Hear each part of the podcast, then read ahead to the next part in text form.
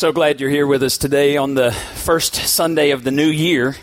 We're uh, going to do a two week series, and this is called Winning the Game. And, and the idea is that life is like a game, and there are some rules. And if you don't follow the rules, you're not going to succeed. If you follow the rules, you're going to succeed at life. Because what I've discovered, and maybe you have discovered this as well, people are kind of funny, right? You can tell a man that there are 300 billion stars, and he'll believe you.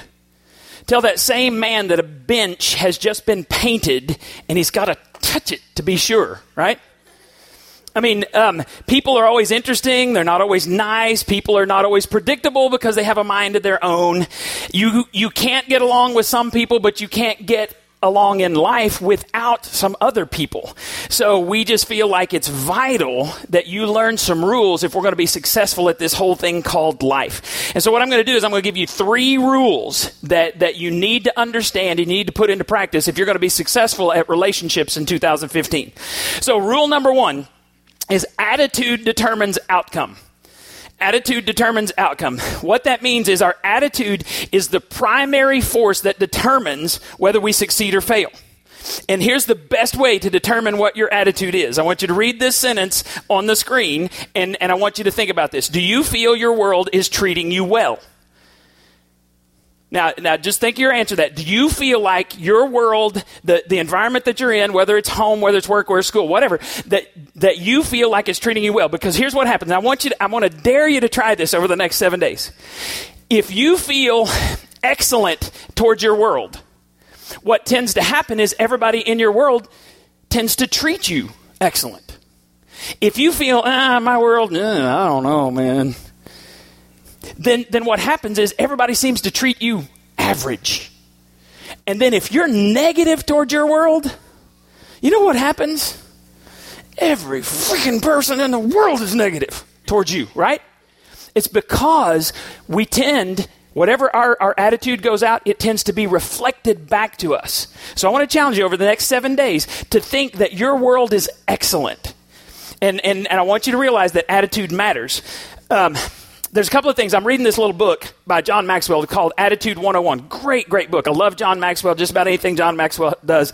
I have stacks and stacks of books by John Maxwell because he's, he's a leadership expert. He, he started out in church work. He was a pastor for years and, and then he went into leadership and he trains, he, he literally trains leaders all over the world. He's a world famous guy. So I wanted to, to share with you some of the things that I've been reading in this little book. Here's the first one. Attitudes can lift up or tear down a team. Now, good attitudes don't guarantee that a team's going to win, but a bad attitude guarantees that a team will fail. You with me? You ever seen any of that? My brothers were on. Uh, my brother was on a team at, in high school, and it was juniors against seniors, and and and so the juniors were all the linemen, and seniors seniors were all the, the running backs and the quarterback, and they thought they were studly, and and so the juniors just won one in district. They just decided to see how studly the running back and the quarterbacks were with no blocking. They lost. It was a horrible season because there was competition, there was bad attitudes, and, and it, it was contagious. That's the second one. Attitudes are contagious. Now, there's some things on a team that aren't very contagious, like, well, that aren't contagious at all, like talent, like experience, like willingness to practice hard. But there's one thing that is always contagious. What is it? Attitude. Have you ever heard of a guy named Roger Bannister? Somebody have. You know what he's famous for? First guy, the, way to go, Joe. Did you read the same book I did? Um, he was the first man, he's a British um, track star. He was the first man to break the four minute mile. Now, in the first half of the 20th century, sports experts, there were such things back then, they said that the human body was not constructed, it was impossible for a human to run four laps around a track in under four minutes. And then on May 6, 1954, Roger Bannister ran a 3 minute 59 seconds point oh four, And he broke the barrier. Within two months, another man did it. And then all of a sudden, people everywhere were breaking the four minute mile. Why? Because one guy had the right attitude. He worked hard. He did, he did not believe it when people said, You can't do this. He became the, the, the first person to open the door. And now you're not even considered world class unless you can run under a four minute mile, well under a four minute mile. And that's because attitudes are contagious. Now, here's the real key bad attitudes multiply faster than good ones. The only thing in the world more contagious than a good attitude is a bad attitude. And, and I read about a football game where there was a doctor working at the first aid station. And he, he treated five people who came into the first aid uh, station with symptoms of food poisoning. He began to, to uh, suspect that's what it was. And so he, he questioned all these people, and they found out all five people had bought a drink from the same concession stand. So the doctor goes to the PA announcer. This just seems so dumb to me. Goes to the PA announcer and has them announce, please don't buy drinks from this one concession stand because we have people who are showing symptoms of food poisoning. In no time, over 200 people show up and they all have symptoms of food poisoning. He's just overcrowded. Now here's the really interesting thing. The doctor kept asking questions, and he found out that all five of these people, the original sufferers, had gone to the same deli, had eaten the same jacked up potato salad, and that's why they had food poisoning. And then when the other 200 later sufferers found out that the drinks were okay, miraculously they were healed. And they enjoyed the, it was it was this one little negative thought that was planted. And what happens? It spreads. You know, because if you if you ever hear that somebody has lice, you immediately start scratching your head. Not me, because they got no place to hide. But you know, those people that have hair, yeah, your head starts itching. I don't. I just even if I had it, how long is it going to take me to find it? I watch Janie comb hair. No, no. so here's what Satan does. He plants a negative thought in churches. He gets somebody to be discontent. But the problem is they can't keep their discontent to themselves. And it starts to spread. And poison goes through a church. Y'all shaking your heads because you've seen it. We must guard against that because here's the next point rotten attitudes ruin a church. You with me? So, if you have a bad attitude, please don't join New Life. Go somewhere else. Actually, actually, seriously, don't go to a church if you've got a bad attitude. Now, I'm not saying you can't have bad days, right? We all have bad days.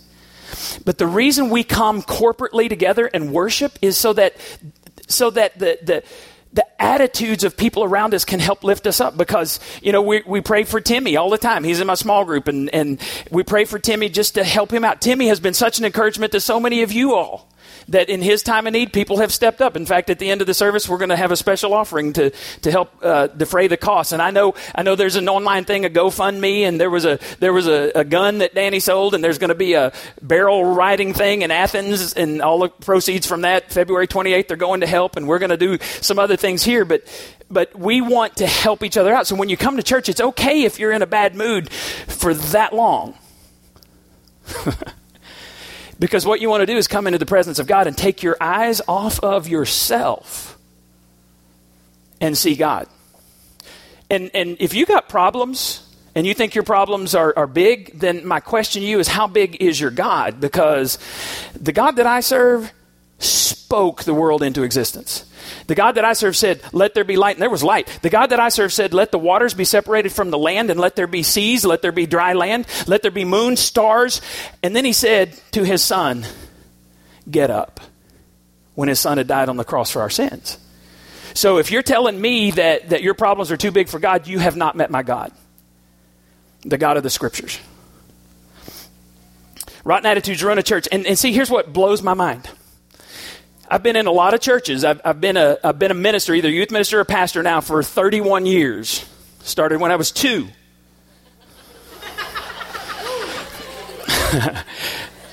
yeah. But, but I've been in churches a long time, and here's what happens over and over again. In fact, this one church, there was the, the worst attitude in the church. And, I'm, and everybody, if you were to say this guy's name, in fact, teenagers at this church, teenagers in my youth group, used to come to business meeting just to see when this one old codger would go off. I'm, I'm not making it up. They would have their little watches and they, you know, six minutes or, you know, 20 minutes. And, and to them, a business meeting wasn't any fun if the dude hadn't stood up and, and made some, some unbelievably improper remarks. You know what we did at that church? We made that man a deacon. I voted no. And I went to the chairman of deacons and I said, I said, dude, and we were friends and we, we butted heads a lot, but we were good friends. And I said, why would you do that? And his, God is my witness, his answer to me was, well, he's, he's unhappy. And so I figured if I gave him a job, he would be happy. I said, he's just going to run the church. And he did. That's, that's, his, that's his legacy. Well, let me, let me just ask you a couple of questions. what is this, this character? What is he famous for? What kind of attitude? Who is that? Eeyore. Is Eeyore known as just a source of boundless energy?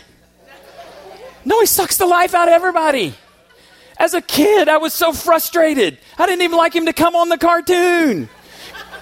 Because I'm going, oh, get him off. Right? Because he's depressed. Nobody loves me. My brothers and I were going through some pictures just a couple of weeks ago. We're, we're finishing up mom and dad's estate, and we were dividing pictures and stuff like that.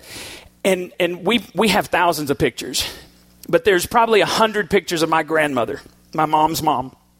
And I had never seen a picture of my grandmother smiling.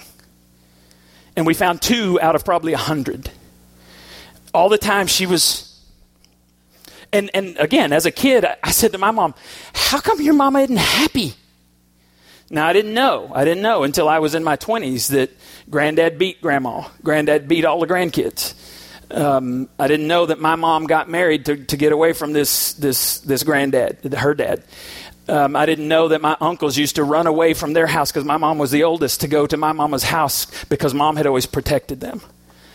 Man, you think that didn't change my attitude towards my mom? It did. I had to go back and, and ask for some forgiveness.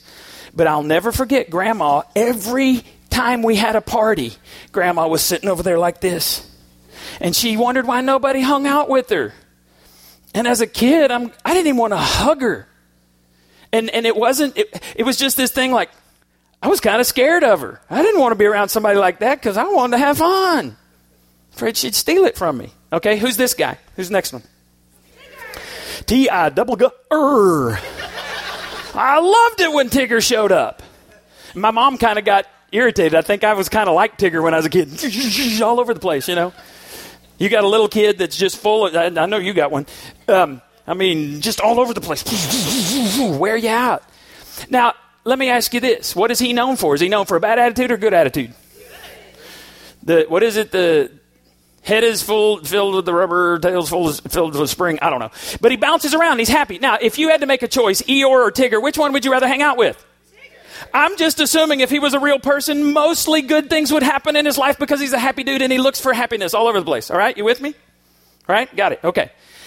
Now, what I'm saying is You've got to choose which attitude you have. And I think all of us need to get in line for an attitude adjustment today, all right?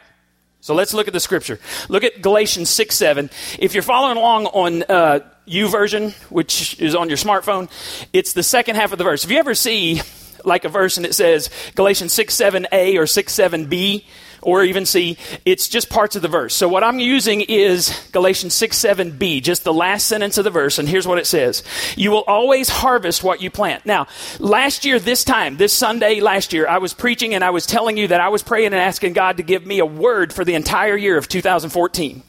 And my word, a verse and a word. And my verse uh, was Psalm 5 3. In the morning, O Lord, I lay, my, uh, I lay my request before you and I wait in expectation. My word for the entire year was expectation. Now, I got to ask you, who in their wildest dreams expected January, whatever the first Sunday was last year, who expected that by the third Sunday in December, New Life Community Church would own 38 acres behind the church? Anyone? No, I'd tell you a liar. I'd call you a liar right to your face. Make you stand up here and show you. Because none of us had any anticipation of that. I told you for years we've been praying about the 1.8 acres right back here and praying and praying and praying that God would provide the 1.8 acres. And God provides 38. All we said was, we're going to pray and we're going to ask God to do some stuff. And then we're going to expect Him to answer. In the morning, O oh Lord, you hear my voice. In the morning, I lay my request before you and I wait in expectation. If you have that type of attitude and you're watching for God to work during the day, it's going to brighten your spirit, right? So what I'm telling you is you've got to choose. If you if you plant negativity in your own life, you're going to reap negativity. If you plant negativity in your family, you're going to reap negativity from your family. It would be impossible to estimate the number of jobs that have been lost, promotions missed, sales not made, marriages ruined by bad attitudes. The key to a positive attitude is to know the difference between a problem and a fact of life. A problem is something that can be solved. A fact of life is something that must be accepted. Because failing at the game of life is an inside job. It's really what happens here that determines whether you succeed or fail. Success is an inside job, failure is an inside job. So, you're going to have to change your thinking if you want to be successful. There's a lady named Barbara Johnson, and she's her most one of her most famous books is uh, "Stick a Geranium in Your Hat and Be Happy." All right. Now, this lady spoke at a conference. She's Christian. She spoke at a conference. I want to read you what she said after that conference. After I spoke to women recently, a darling gal rushed up to me saying, Oh, Barb, you're just so lucky. You've come through all your trials with so much joy and victory. And I laughed and I told the lady I didn't believe there was any such thing as luck for Christians. That's a great line. No such thing as luck for Christians. Here's what she said One family out of 500,000 lost a son in Vietnam. I'm that one out of 500,000, she said. Um, one family out of 800 has a child killed by a drunk driver. She says, I'm the one out of 800. She says, statistics say that one family out of every 10 will have a homosexual child. She said, I'm, I'm the one out of 10. She said, and recently I became part of another statistic that one out of every uh, that uh, out of every 40 women over middle age, one will develop adult onset diabetes. She said, that's me. She said it's not as is not as complicated as as juvenile diabetes. She said, but it still is life threatening. She said, so I'm dealing with all of this stuff. She said, I said a lot more, but the main thrust was that I chose to look at what seemed good to me rather than to anticipate all the gruesome complications that can happen at some point. That's a great line, but here's my favorite line this on your listening guide. She said, We're all going to have pain, but misery is optional. You see somebody in misery, they've, they've chosen it. Now, I'm not saying that life isn't difficult. Scripture has a whole book called the book of Job Job didn't get to see the first three sentences of chapter 1, where it says this was a divine contest where Satan says, Well, yeah, you're protecting Job. That's the only reason he worships you. Job didn't get to see that. We see unbelievable misery where he even had boils on his skin so bad, the itching was so bad that he would break a pot to scrape the skin. I know life can be difficult, but misery is optional. Read the book of Job. God never did tell him why. Now, I think he did once he got to heaven, but in this lifetime, he didn't ever find out why. And some of you are wondering why, and you're not going to get the why answer in this lifetime. But when, when Jesus died on the cross 2,000 years ago, stretched out his arms, he forever drove a stake in the ground saying, This is how much I love you. So you have to look at everything in your life, every circumstance, good or bad, against the backdrop of that cross where Jesus said, I love you this much that I will die for you rather than live without you. You look at it like that, it changes your attitude about your circumstances. Paul said the suffering that we have in this life is light and, con- and, and, temporary compared to the joy and riches of heaven. We have no idea, no mind has seen, no ear has heard what God has in store for those who follow him. And so heaven is going to be this incredible place that we can't even imagine. And when we see it, all of our troubles on earth will just fade away because it is unbelievable. It's all about attitude. Now, you can't control the length of your life, but you can control how wide and how deep it is. You can't control the shape of your face, but you can control your expression. If you don't believe it, I want you to do a little experiment. Those of you who have children, I don't know if you have any of these children. But sometimes a kid will go in the other room when you've made them mad, and they'll start, you know, in there. And and have y'all ever seen that? Heard that? See, and, and I'm just kind of a, I'm, I'm kind of a. So I hear that, I let it go for a little bit, and I wait till they really work up to a fever pitch, and then I step in the room. Do you think their expression changes? I'm going to tell you how much their expression changes. In direct proportion to how much discipline and respect mean to you. Because if you go in there and bust their little butt, When you step in and you go, what'd you say? Nothing. I mean, mad demons coming out. Nothing. I love you, Daddy. Yeah, you about to love me a whole lot more. Because I'm going to light you up. I love you, but here's what I want you to do real quickly. I want you, when you're right where you're sitting, I want you to make a mental list of the things in your life that you cannot control. Uh, I'll share my list with you in a second, but right there, some things, you, if you want to jot it down, that's fine. What are some things that you cannot control in your life right now? Ready, set, go. I have a drinking problem. Sorry, that was really bad. I have allergies and they're attacking. Here's my list I can't control my spouse, can't control my kids, I can't control the government, I can't control my in laws. And, and uh, for me, it's not an ex wife, but you know, I can't control my ex. It's not an ex wife, but there are exes. I can't control the length of my life. I can't control the length of my in laws' lives. I told you, I'm just kind of weird when I think through these things. Right? Okay. So why waste a lot of time on things I can't control? Now, make a mental list of the things you can control. All right? Ready, set, go. Then I'll share with you mine. Somebody tell me, what, what, what can you control in your life? Finances. You, you can at least control where they go. Anger. Somebody said something over here. Attitude. What else? I heard a male's voice, but I don't know what it said. Okay, what you think? Here's what I put. I can control how much time I spend with God. I can control how much I pray. I can control how I speak to my family, how much time I spend with my family. There are things we can control, so let's focus on what we can control. Let's not worry about those things we can't, right? All right, so the first thing, if you're going to succeed, the first thing you got to understand is your attitude determines the outcome of your life. Second thing, second rule failure doesn't have to be final. Failure does not have to be final. In fact, the most successful people in the world are the people who refuse to quit just because they failed. How many times do you think Roger Bannister failed before he broke the four minute mile? Every time he tried before May 6, 1954.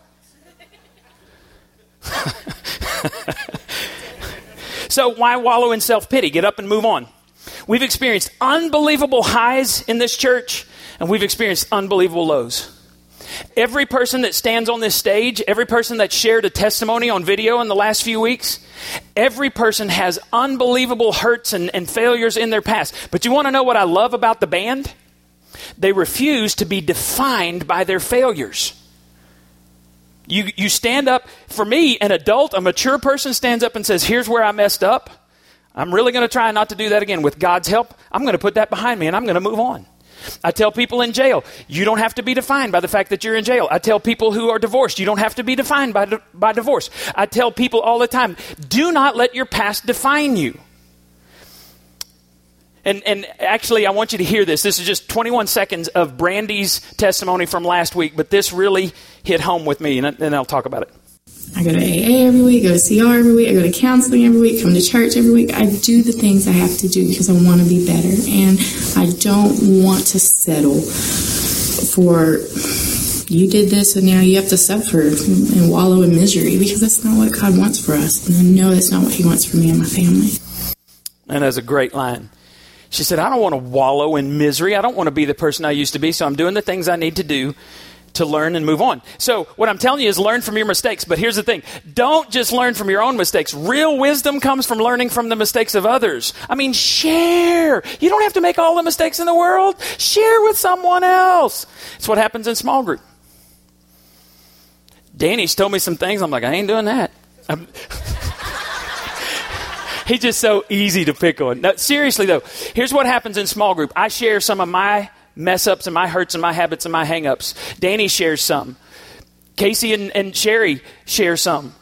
You guys, when I was in group with, with Michael and Olivia, they shared. You share your hurts and, and you pray for and you encourage each other.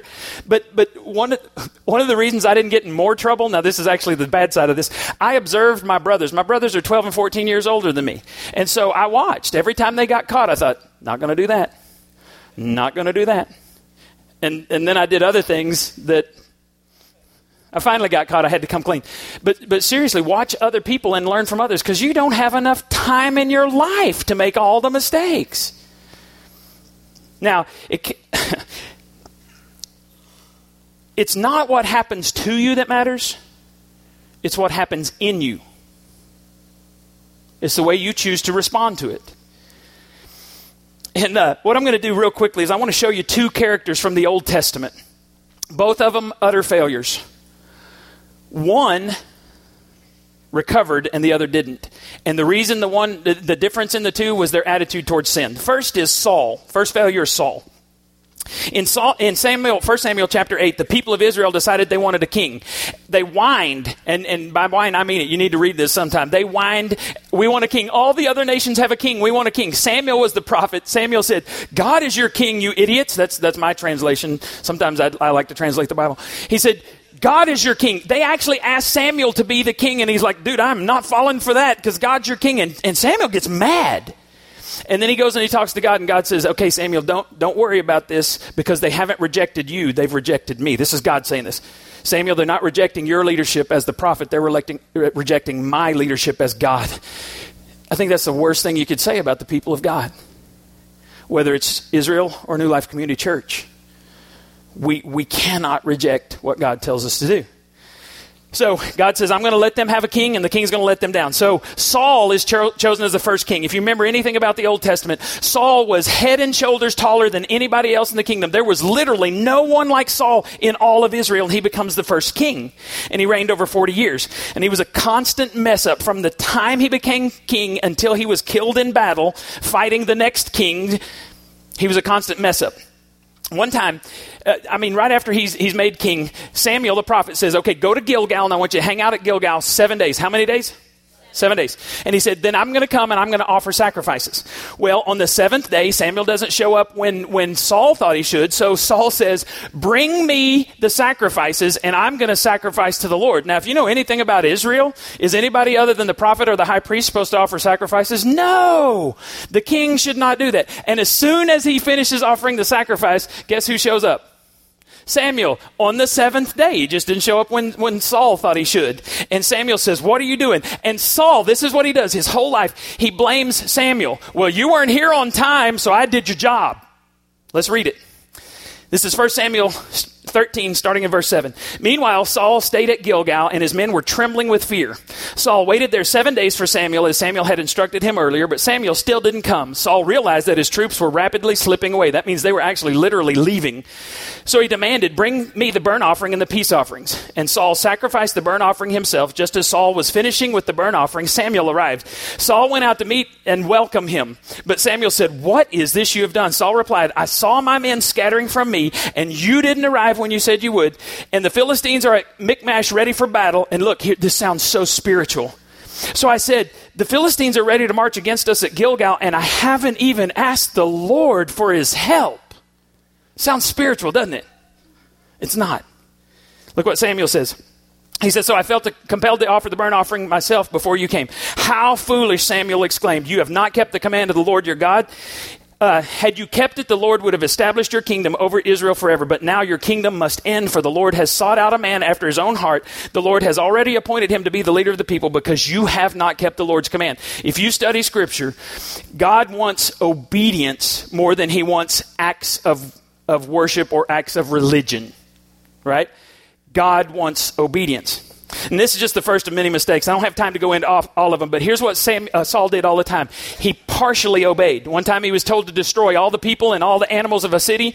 And so he goes in, and some of the people said, Hey, let's take some of the best animals for ourselves. And so he comes out. Samuel comes up and he says, What have you done? Why haven't you obeyed the Lord? Well, I did obey the Lord. And he said, Why do I hear sheep bleating? And Saul goes, uh, well, we're going to sacrifice those to the Lord. There's that spiritual thing again. And, and Samuel says, God wants obedience. So he blamed others all the time. When he found out that David was going to be the next king, he tried to kill him repeatedly. Even after a couple of times David had the opportunity to kill Saul, he didn't kill him. And Saul said, Oh, you are more righteous than I. I'm going to leave you alone. He kept trying to kill him over and over. So Saul's not the best dude. Then, here's how bad it gets. Look what he does in, in 1 Samuel 28. Verse 7. Saul then said to his advisors, Find a woman who is a medium. All right, if you know anything about the Jews, the Ten Commandments, the very first one says, You shall have no other gods before me. No idols, nothing. So, so questioning anybody other than God was, was spiritism. There's a Holy Spirit we know about. There was a holy God they knew about. Anything other than talking to the holy God, you're talking to demonic things. Here's what he says Find a woman who is a medium, or actually the translation could be witch, so I can go and ask her what to do. His advisors replied, There's a medium in Endor, there's a witch in Endor. Spiritually speaking, you could not be any farther away from God as a person of Israel, as, as a Jew, than to go talk to a witch. And see what happened was he prayed to God. God didn't give him an answer. Well, God's not going to answer me. I'm going to go talk to the witch. Failure number two. Second failure is David. Now, let me tell you about David. In, in that passage we just read, Samuel said, God's already found the man after his own heart to replace you. So he's calling David a man after God's own heart. Uh, David is regarded as the greatest king in the Old Testament, greatest king of Israel. He was a man of, of worship, prayer. He wrote many of the Psalms, which are worship prayers. How did he fail? Well, let's read it. First, uh, 2 Samuel 11, 1 through 5. In the spring of the year, when kings normally go out to war, David sent Joab and the Israelite army to fight the Ammonites. They destroyed the Ammonite army and laid siege to the city of Rabbah. However, David stayed behind in Jerusalem. Late one afternoon, after his midday rest, I just read this and I'm shaking my head. When kings go out to war, where's David? Not at war. He's taking a nap. I don't have any problem with a nap. I'm going to take one a day. Sometimes I like a 10 minute nap. Sometimes it's 20. Sundays is about an hour. Just cuz. I don't have a problem with that. But where was he supposed to be? War. After his midday rest, after his nap, David got out of bed and was walking on the roof of the palace. Now, the king's palace was bigger than anything else. It was just part of the deal. His, his roof had to be higher. So, like, you couldn't build higher than the king. If you did, the king would add another story so that he could be the highest one in the kingdom. So he's out walking around. He looked out over the city. He noticed a woman of unusual beauty taking a bath. Seeing the woman was not the sin. The sin is he kept looking. All right, so you can't, temptation is not the sin. It's what you do with the temptation. We talk about some guys, some friends of mine and I, we talk about we need to bounce our eyes. We need to save our eyes only for our wives. Bounce it so that the temptation is not the sin, it's what he did. He kept looking. So he sent someone to find out who she was, and he was told, She is Bathsheba, the daughter of Eliam, the wife of Uriah the Hittite. End of story. She's married. No. Then David sent messengers to get her. When she came to the palace, he slept with her. She had completed the purification rites after having her menstrual period. I don't know why the scripture put that there, but it's there, so I just read it. Then she returned home. Later, when Bathsheba discovered that she was pregnant, she sent David a message saying, I am pregnant. How did the worshiper, the prayer warrior, the writer, the man after God's own heart fail so miserably? Number one, he wasn't where he was supposed to be. Number two, he was bored. You get men who are bored, they're going to get in trouble. Now, it may not be with women, it may not, it may be a four wheeler. Because we see a mud hole and we're like, I can do it. Right? I know some of the Stevens kids, they got stuck in a mud hole. I mean, it's just it's just going to happen. That's why there's YouTube videos of dudes jumping off of roofs onto trampolines and going to hospitals because you get a bored man, he says, I can do it. He wasn't where he was supposed to be. He wasn't doing what he was supposed to be doing. He sinned. I mean, there, there should have been all of these red flags going up with David. He sinned and then he covered it up by killing the woman's husband and eventually marrying her. We're going to dig into this more in a couple of weeks. But, but here's what I want you to realize. Way back when Moses, the, the most prominent man in the Old Testament, when Moses was talking to the Israelites when they were about to go into the promised land, he's talking to this group of people and he says this You may be sure that your sin will find you out. All right, this, this is what we tell our kids all the time. Scripture says your sin will find you out. If you're a follower of Jesus Christ, your sin will find you out. It's, it's not going to be secret. From the very first sin in the Garden of Eden, Satan said, You can eat this apple, you're not going to die, and you'll be like God. Basically, what he was saying is, you can eat this, this fruit with no consequences. That's what Satan says to you. You can do whatever your sin is, you can do it, and there won't be any consequences. But every time you do that sin, it's like another handcuff comes on you, and Satan has you stronger chained to his tree because you've given in to him. So when we start our new series, two weeks, we're going to start a new series called The Truth About You. And then uh, the small groups, we're going to do a, a, small group study called The Me I Want to Be. And I'm, I'm just telling you now, you've got to be involved in these things. If you want to grow spiritually, this series and the small group study is going to help you do that. And I don't care if you have another small group somewhere else other than Sunday nights. That's awesome. Yay! The Lighthouse. They had one out at Tennessee Colony. When did y'all meet? Was it was on Sundays? Um, she said, "Can I do one at my house?" So we had the White House, we had the Lighthouse, the Washburns, and the Colanders, and the Matsons. So we got to figure out a better, better house. Yeah, a better name for our houses. How about that? The difference between Saul and David was their attitude towards sin. Whenever David was confronted, immediately he said, I have sinned. And he wrote Psalm 51, which is one of the greatest confession psalms in all of the Bible. One of the things he says is, I have sinned against you, God. And he says, Restore to me the joy of your salvation. Renew a willing heart within me. It's a great psalm, but the, the total difference is David confessed, Saul didn't. And, and how close was Saul to confessing? I don't know. But, but I know the Bible says in the New Testament if we confess our sins, God is faithful and just to forgive us our sins and to cleanse us from all unrighteousness. Saul didn't do it. David did, and he was restored and, and it kind of reminded me of this. I've used this before, but I want to run through this real quick. There's this, this, this little saying called autobiography in five chapters, and I want you to see where you are in this process. Chapter one I walk down the street, there's a deep hole in the sidewalk, I fall in, I am lost, I am helpless, it isn't my fault, it takes forever to find a way out. Chapter 2. I walk down the street. There's a deep hole in the sidewalk. I pretend I don't see it. I fall in again. I can't believe I'm in the same place, but it isn't my fault. It still takes a long time to get out. That's Saul. Saul kept repeating chapter 1, chapter 2, chapter 3. I walk down the same street. There's a deep hole in the sidewalk. I see it is there. I still fall in. It's a habit. My eyes are open. I know where I am. It's my fault. I get out immediately. Chapter 4. I walk down the same street. There's a deep hole in the sidewalk. I walk around it. Better. Chapter 5 is where we need to be. I walk down another street.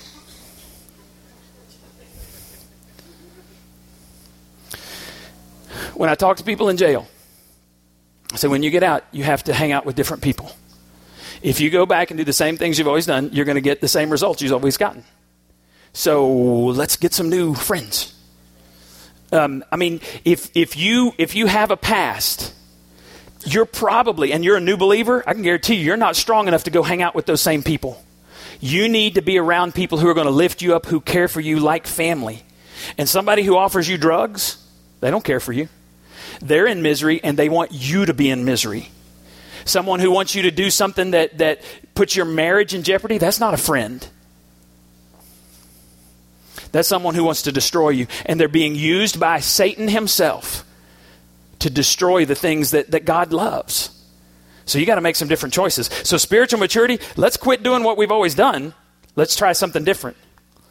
So, the key is allowing God to change your mind. All right. Well, and I, I put this on your listen guide. The only people who ever wasted their lives are the ones who refused to let God work in them. Got to move on. Uh, rule number three live life on purpose. Three levels that most people live at. First is the survival level. People just live from paycheck to paycheck. Everybody's working for the weekend. I used to love that song, right? And and uh, it's just surviving. I don't want to live like that. Second level is the success level. Now, compared to, to, you probably wouldn't say that you're rich. Go with me to Haiti. Everybody in Haiti would say you're rich because you have a house, you probably have something to drive, you probably have some food, and you probably have a few toys. I don't know what your toys are. I got a couple of mowers and two broken down four wheelers. I got some awesome toys. But, that, but people in Haiti would love to have your problems. They would think you're rich. And, and here's the deal success doesn't satisfy. That's why politicians, that's why movie stars, that's why music stars that have everything the world has to offer still commit suicide. They still commit adultery. They still are miserable because success does not satisfy. So you got to move to the last level, which is significance. Significance, you get significance by three things. You learn the meaning of life. I got to do this real fast. I'm sorry, I, I went long today, but the meaning of life is God created you as a piece of the puzzle. The problem is when the puzzle piece says, I'm everything. You, Aaron, need to revolve around me. And then I'll be happy. I don't give a rip about you, but I'll be happy because I'm the center of the universe. What happens when, when Aaron, who's a part of this puzzle too, Aaron goes, Forget you, home cheese. And he's bigger than me. Bam.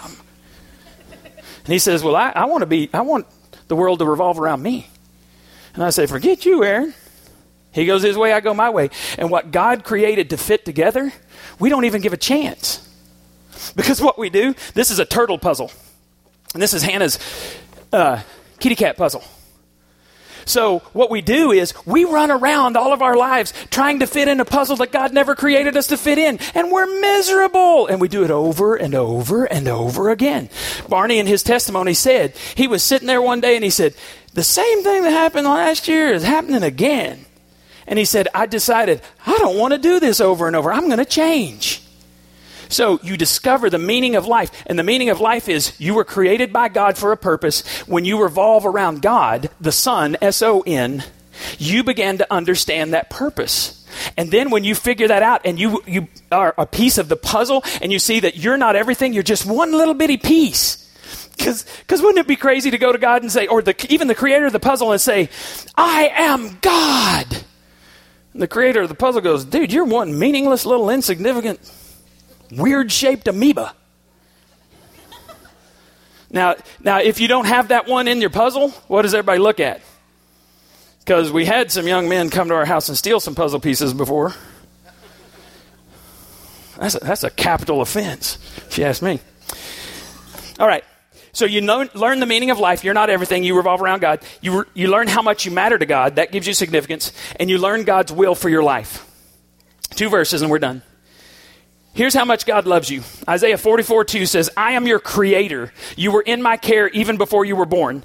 So God was caring bef- for you before he ever thought you up.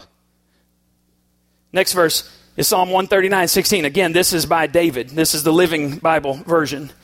David says, You, talking about God, scheduled each day of my life before I began to breathe. Every day was recorded in your book. God, you matter so much to God that He's loved you from before you ever breathed the breath, before you were a sparkle in your parents' eye.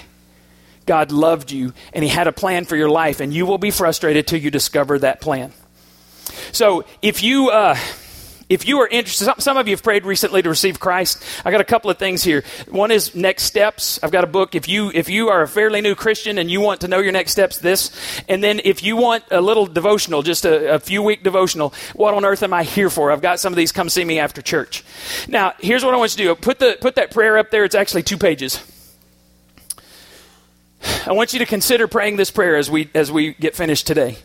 Read through that, and if you mean that, you say, God, that's I mean this. So as you read it, Travis, when you get to the bottom, scroll to the next one.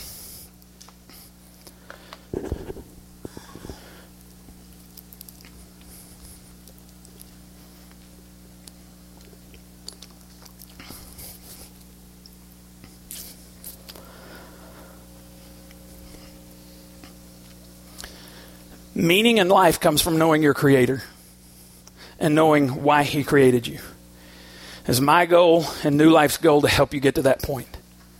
Let's pray together. Father, we just want to dedicate again our lives to you. And I pray for some of us that, that 2015 would be better than 2014. But regardless of what happens, good or bad, you've said in Romans 8:28 that you can work all things together for good to those who love you and are called according to your purpose. And you will make us look more like Jesus, good or bad. So I pray that we would pay attention to what you're doing in our lives. And we do that in the name of Jesus. Amen.